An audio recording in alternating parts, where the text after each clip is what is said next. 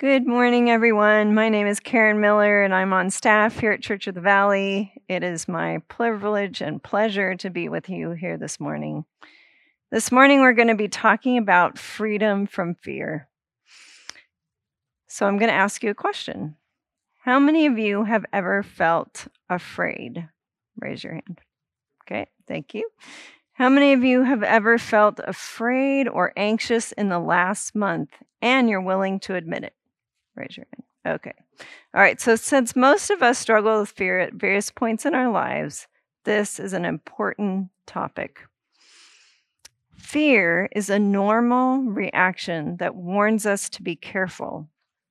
Anxiety is a type of fear dealing more with worry about the future. So that's just an important distinction. When fear and anxiety become a pattern in our lives, they become a problem. This morning, I will be talking about fear, but I'm really uh, addressing both worry and anxiety as well. So, I used to teach Sunday school for about 10 years, and periodically we'd get to this lesson about fear. And if you ask kids what they are afraid of, they will tell you things like, I'm afraid of spiders, or snakes, or the dark. And that's about as much as they are able to articulate. But what are adults afraid of? So I was curious. All right. So in the US or even globally, I wondered what are the top five fears for adults? So I looked up a couple studies and this is what I learned. All right. Number one fear is the fear of death. And you know what? Rightly so. When you see somebody lowered into a coffin in the grave, you know this isn't the way it was supposed to be.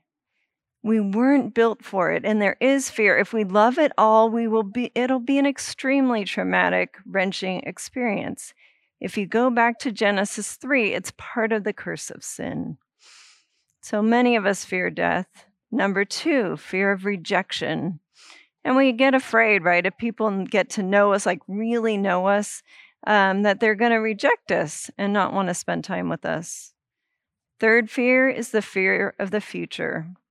So perhaps right now my life feels out of control, or I'm afraid of what's coming up, or I don't like what's coming up, or I don't know what's coming up, right? There's all sorts of fear around fear of the future. All right, the fourth one isn't for everybody, but it is the fear of public speaking. And that's something that used to honestly terrify me. Um, so I get that one.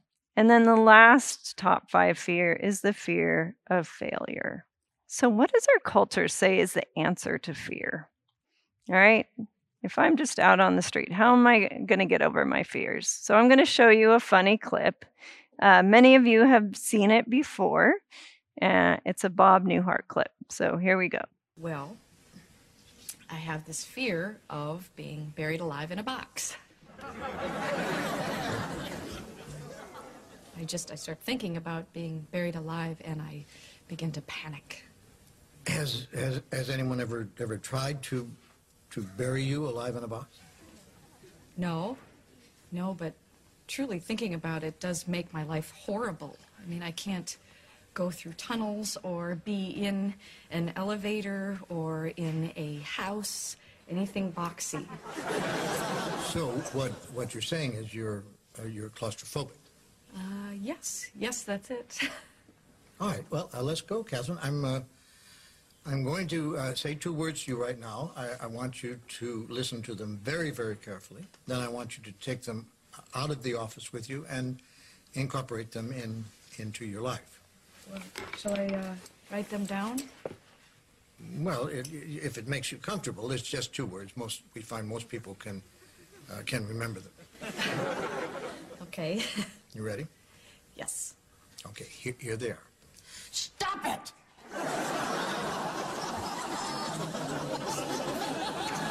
sorry? Stop it! All right. Well, hopefully you realize that comedian Bob Newhart's prescribed method for dealing with fear isn't super effective or helpful. But if you Google freedom from fear on the internet, here are some things I found. All right. So, how are we going to get over our fears according to the internet? All right. Number one, positive thinking. And you've heard this before. You don't focus on your fears, but you go to your happy place and you just think about your happy place. Or, kind of similarly, number two, you imagine handling your fear in a constructive way. So, let me give you an example. You're afraid of flying, and then you picture yourself, you're walking confidently onto the airplane, you're chatting with the people next to you, you're enjoying the beverage service. You get it right? So you're imagining a constructive way. Number three, take deep breaths. you already feel better. And number four, go for a walk in nature. Now, some of these may be helpful as temporary fixes, but most of them don't actually get us freedom from the deep rooted fears in our lives. Before we get to our scripture this morning, and we will get there, I want us to consider one more thing. There are two kinds of fears. The first are healthy fears, and these are fears that are specific and constructive. For example, imagine you're in a crosswalk and you see a car speeding toward you. Fear drives you to run and get out of the way.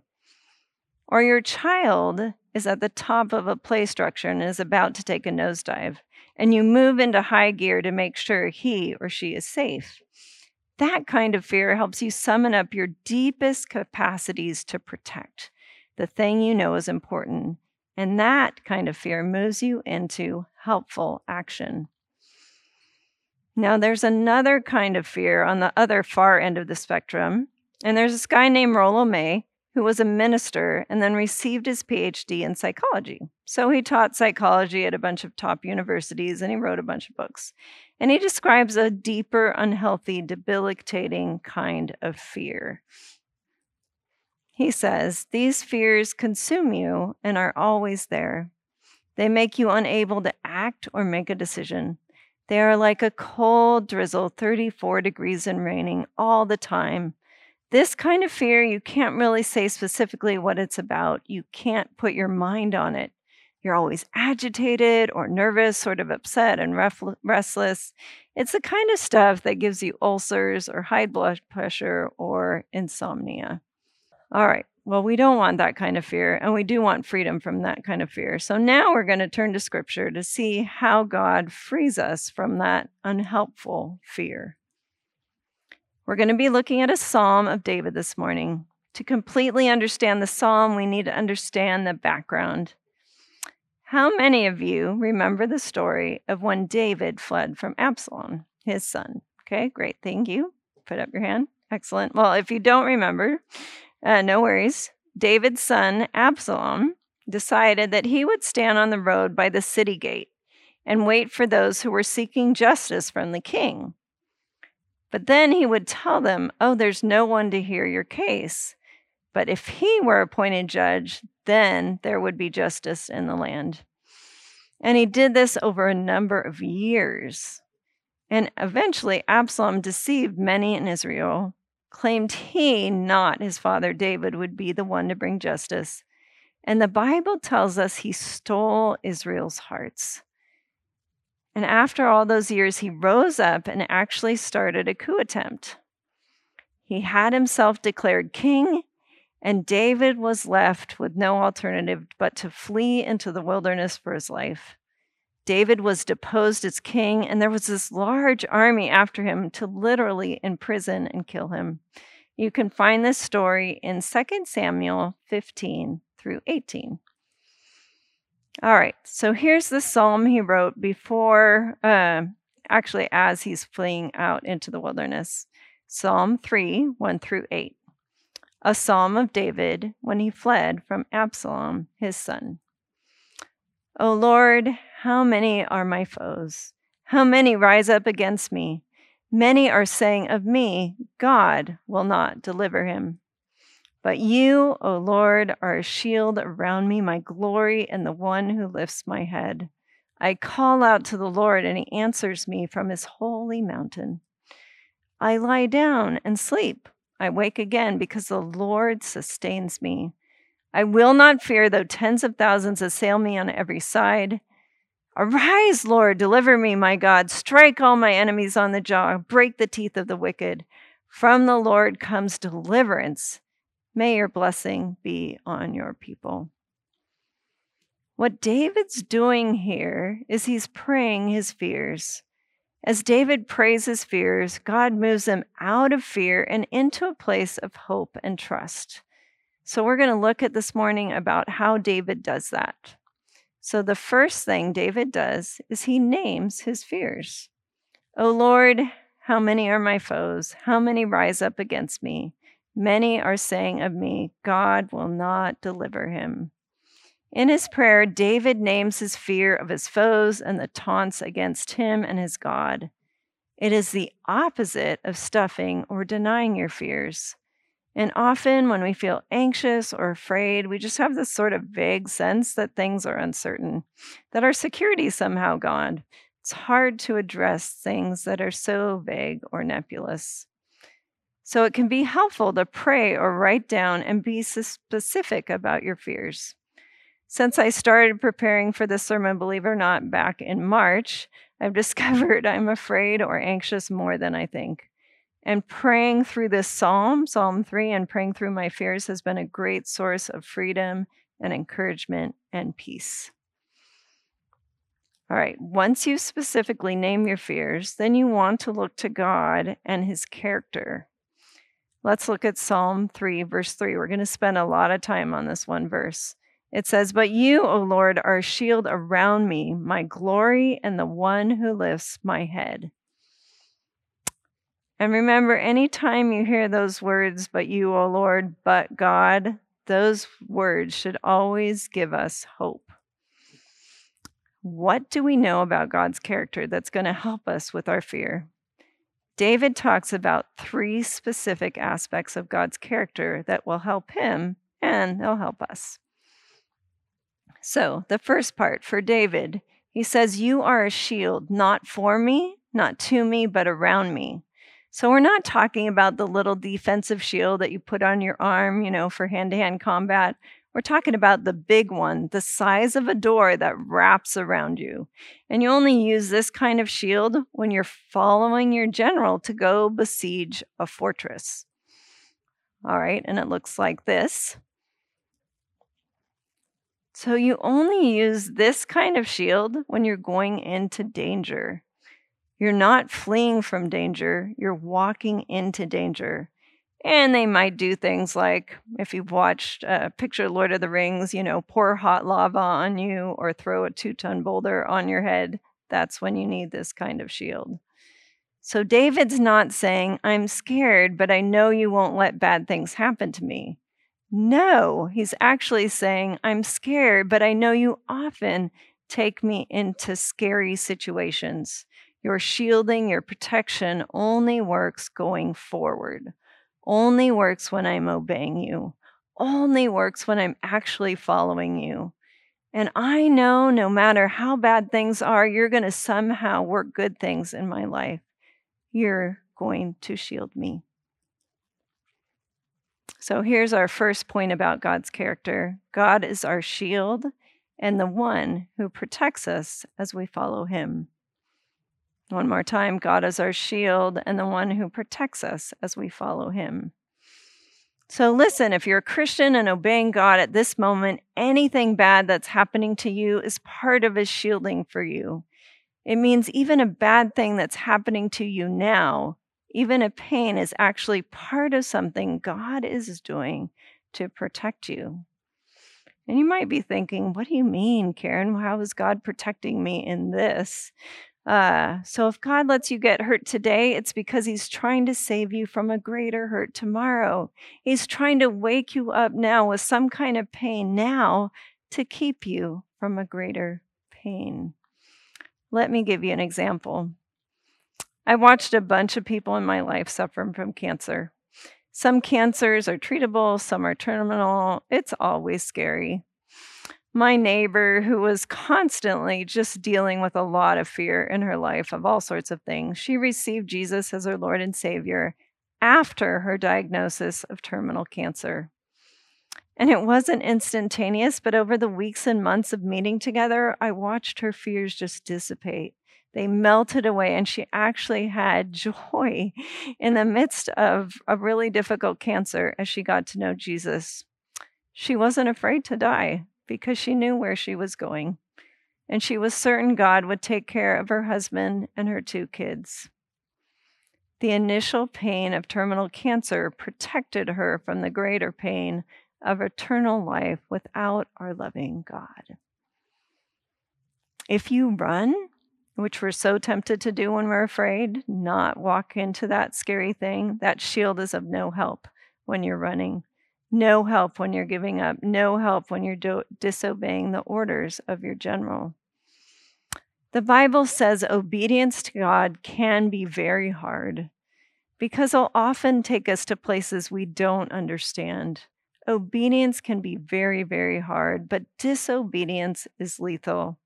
It's been said one ounce of disobedience can hurt me more than 10 tons of pain and suffering.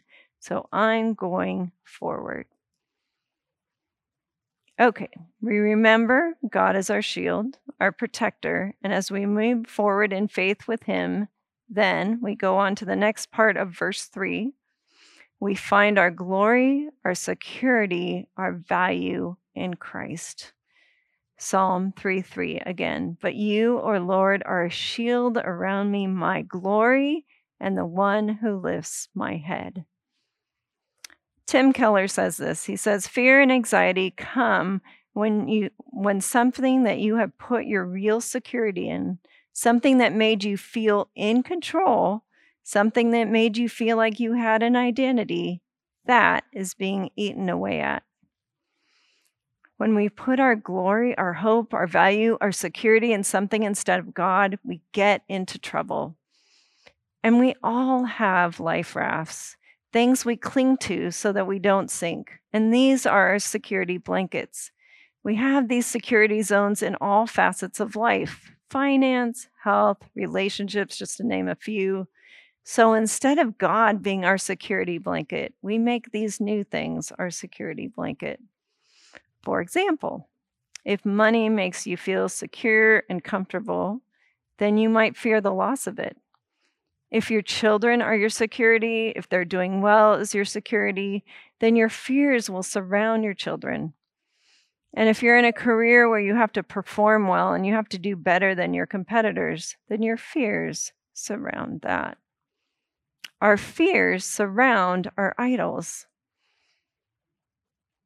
All right, remember that, but we're going to go back to our scripture and think about this concept with David. Why is David afraid? Because the things he's built his identity on, the things he's built his security on, were taken away. What are those things? If you go back to our top five list of current fears, David faces four of them all at the same time. Number one, fear of death. He is afraid for his life. People want to kill him. Number two, fear of rejection. His country may have rejected him and chosen his son instead. Number three, fear of the future. He is currently on the run, unsure of who is for him or against him. He's left Jerusalem. There is no certainty in his future. And the last one, number four, fear of failure. He was a very popular king, not anymore. And if he thought he was a good father, well, that illusion's kind of over. If we locate our glory, our security, our value on tangible things, we will be filled with anxiety when those things are removed. We need to relocate our glory and we need to get new help. It's not their approval, it's God's approval that's my glory, your glory. It's not serving them, it's serving God. It's not their love, it's God's love. Church, do you know who God says you are? Because Jesus paid your debt and died in your place and rose again, if you trust and believe in what Jesus did for you, here's who God says you are. 1 Thessalonians 1 4 and 5. For we know, brothers and sisters, loved by God, that He has chosen you, because our gospel came to you not simply with words, but also with power. You are loved by God. You are chosen by God. Let that sink in to the depth of your heart. Ephesians 1 4 and 5. In love, he predestined us for adoption to sonship through Jesus Christ in accordance with his pleasure and will. You are an adopted into God's family. And that has a zillion implications. One is that you always have access to the Father. You have a new family. He's going to care for you, provide for you, protect you. And last one, there's a lot, but Second Corinthians 5:17, one of my favorites. Therefore, if anyone is a new Christ, he is a new creation. The old has passed away, and behold, the new has come. You are a new creation. You are not defined by your sin. If you have a secure future in Christ who loves you and gave his life for you, this is where our security comes from. This is where our glory comes from. Focus on that. All right, here's the second thing about God I want you to remember God is our glory. He is the only one who gives us security and value that can't be lost. All right, believe it or not, we're still on verse 3 and we're continuing to think about God's character. When David says, You're the lifter in my head, what does that mean? Here's what David is saying As great as it was to have the love of my family, I don't have it. The love of my people, I don't have it. The knowledge that I was a good king, I don't have that. The political power to do what I want, I don't have that. Loss after loss. But even though they're gone, I don't need to be downcast and discouraged. Why? Because his hope for the future rests in God's love, grace, and mercy. Let me say that again. His hope for the future rests in God's love, grace, and mercy. God is the only one who will lift his head, our head, and move us out of despair. All right, quick review. As God, as David prays his fears, he names his fears, and then he remembers aspects of God's character that get his focus off of his fears and back on to God. Let's move on to verse 4. I call out to the Lord, and he answers me from his holy mountain. I lie down and sleep. I wake again because the Lord sustains me. I will not fear though tens of thousands assail me on every side. So now David cries out to God, and God answers him. We don't know what David said to God. We don't know what God said to David.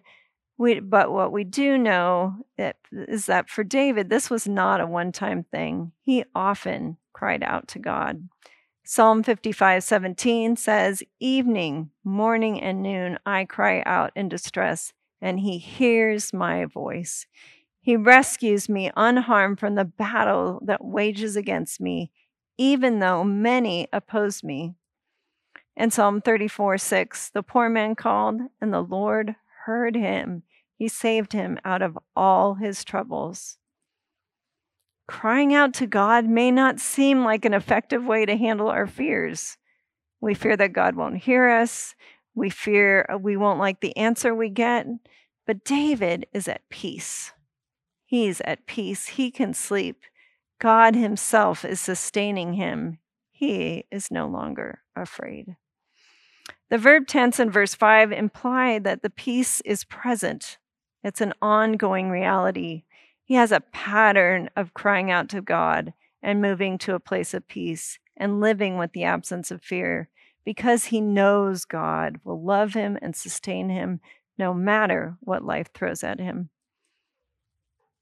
Here's the third thing I want you to know about God God is our sustainer, the one who sees us through hard times.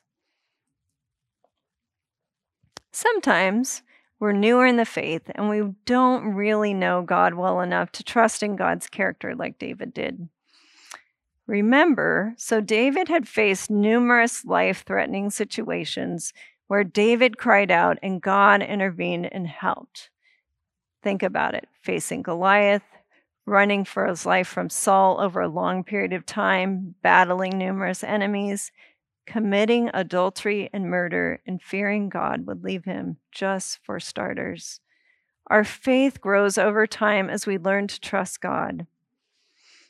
So, what do we do if we're at the beginning of our journey? We're going to take a quick look at Jesus' disciples early in their faith, and see how they dealt with fear. This is Mark 4 36 through 41. Leaving the crowd behind, they took Jesus along just as he was in the boat. There were also other boats with him. A furious squall came up, and the waves broke over the boat so that it was nearly swamped. Jesus was in the stern, sleeping on a cushion. The disciples woke him and said to him, Teacher, don't you care if we drown? He got up, rebuked the wind, and said to the waves, Quiet, be still. Then the, way, the winds died down, and it was completely calm. He said to his disciples, why are you so afraid? Do you still have no faith? They were terrified and asked each other, Who is this? Even the winds and the waves obey him. Unfortunately, a lot of us operate like the disciples. We intellectually know God is there to help, but in reality, we act like he's asleep in the boat, that he's not there to help us when life storms come our way, we don't trust that He is an ever present help in times of trouble. We think He doesn't care or He's powerless to help us in our situation. But all we need to do is cry out to Him. He's both loving and powerful and can intervene in our lives in ways we can't imagine. My sister and I were talking about this passage, and I love what she said. She said, Jesus always knows how to get you safely to where He wants you to go. So, when you are in the storm, can you hear God saying to you the same words that the Isaiah the prophet wrote? Isaiah 41:10 Do not fear I am with you and do not be dismayed for I am your God. I will strengthen you and help you. I will uphold you with my righteous right hand. David trusted God would sustain him and help him. He showed that trust by calling out to God and putting his life in God's loving hands. Before any of the circumstances have changed, David is at two as at peace. Let's look at the last two verses. Psalm 3, 7 and 8. Arise, Lord, deliver me, my God. Strike all my enemies on the jaw and break the teeth of the wicked. From the Lord comes deliverance. May your blessing be on your people. Notice it's now that God that David actually requests something of God. Arise, O Lord, deliver me, deal with my enemies. Those are the only requests in the entire prayer. And then it seems in the next verse that the battle's already won. God's delivered him and already dealt with his enemies. Now, God's deliverance can take a variety of form. All right, doesn't mean that the trial immediately goes away. So if you read 2 Samuel 15 through 18, which records this time in David's life, you see God intervening in the smallest of details. God provides a large number of troops for David. Twice, God provides food for David and his men as they're fleeing through the wilderness. God provides spies who report back on Absalom's plans and allow them to flee to a safe location. God provides a man to confuse the counsel of Absalom so that Absalom acts foolishly in battle. Absalom himself gets stuck in a tree and becomes an easy target. His heir actually gets stuck in the tree. And though David did not wish for his son to die, once Absalom is killed, the battle is over and there's no further loss of life. In the end, David is restored to the throne of God and regains the trust of the people. Did you know that God has already dealt with our enemies? Death, Satan, sin, and the world. 2 Timothy 1:10 tells us that Jesus destroyed death and has brought life and immortality to light through the gospel. Colossians 1:15 tells us that at the cross Satan and his spiritual forces were disarmed. Satan has no power over us. He was defeated at the cross. And Jesus freed us from the power of sin, and we can have victory in Christ. And our last enemy, the world, which can throw all sorts of terrifying things our way, including pandemics, job losses, sickness, death, relational loss, financial trouble. The list goes on. To that, Jesus said, In this world you will have trouble, but take heart. I have overcome the world. So here's our last point about God's character that's going to help us with our fears. God is our deliverer, the one who rescues us from all our enemies. That is great news. So, throughout my life, I've endured seasons of fear. Before I really knew Christ in my teens and early 20s, I had a lot of relational fears. I was good at school and at swimming, but I had very little confidence in my personality and sometimes or often even feared social situations. I often feared I wouldn't know what to say or that people wouldn't like me. And there's other fears around that. Uh, but even after I came to Christ, I didn't know God well enough to know how to move out of fear. I went through a six month season where I was pretty sick and the doctors weren't able to help me. And I feared dying. And after I got my master's degree in education and I was looking for a job as a teacher, actually feared getting that job. I feared being a failure at the very thing God was calling me to do. And that led to a year long battle with the Lord. Throughout my 20s, I wanted to be married. Thankfully, God eventually bought me an amazing husband. But none of my romantic relationships worked out at that time. I feared loneliness and not being loved. These were big fears that characterized months and even years of my life. And the fears often did kind of run like wallpaper in the back of my mind, always present and robbing me of joy. I still get afraid. Sometimes familiar fears creep back in. But like David, I'm learning to turn to God more quickly. I'm learning to pray through my fears and remember how God protects, provides, sustains, and delivers. 1 John 4 8 says, There's no fear in love, but perfect love drives out fear because fear has to do with punishment. The one who fears is not made perfect in love. We often think the opposite of fear is courage. In some ways, that's true, but really, the opposite of fear is faith or trust. And we get, when we get how much God loves us, we can trust Him. Then, when we have to make decisions as we walk through the storms and battles of life, we don't have to make decisions out of fear, but we can make decisions in trust and in the wisdom of the Lord. That trust is something that we practice day by day. Remember what Jesus says in the Sermon on the Mount in Matthew 6 33 and 34? He says, But seek first his kingdom and his righteousness, and all these things will be given to you as well. Therefore, do not worry about tomorrow, for tomorrow will worry about itself. Each day has enough trouble of its own. If you are a person that is worried and anxious about the future, this is a great verse. Put it on your fridge, put it on your mirror, and then, like David, learn to put your trust in God one day at a time. I want to leave you this morning with the words of Jesus that he spoke to his disciples on the night before he was to be betrayed and crucified. John 14, 26 and 27. But the advocate, the Holy Spirit, who the Father will send in my name, will teach you all things and will remind you of everything I've said to you. Peace I leave with you, my peace I give you. I do not give to you as the world gives. Do not let your hearts be troubled, and do not be afraid. Let's pray. God, I thank you that you are our shield, our glory, our protector, our sustainer, our provider. I thank you, God, that you deliver us from every fear.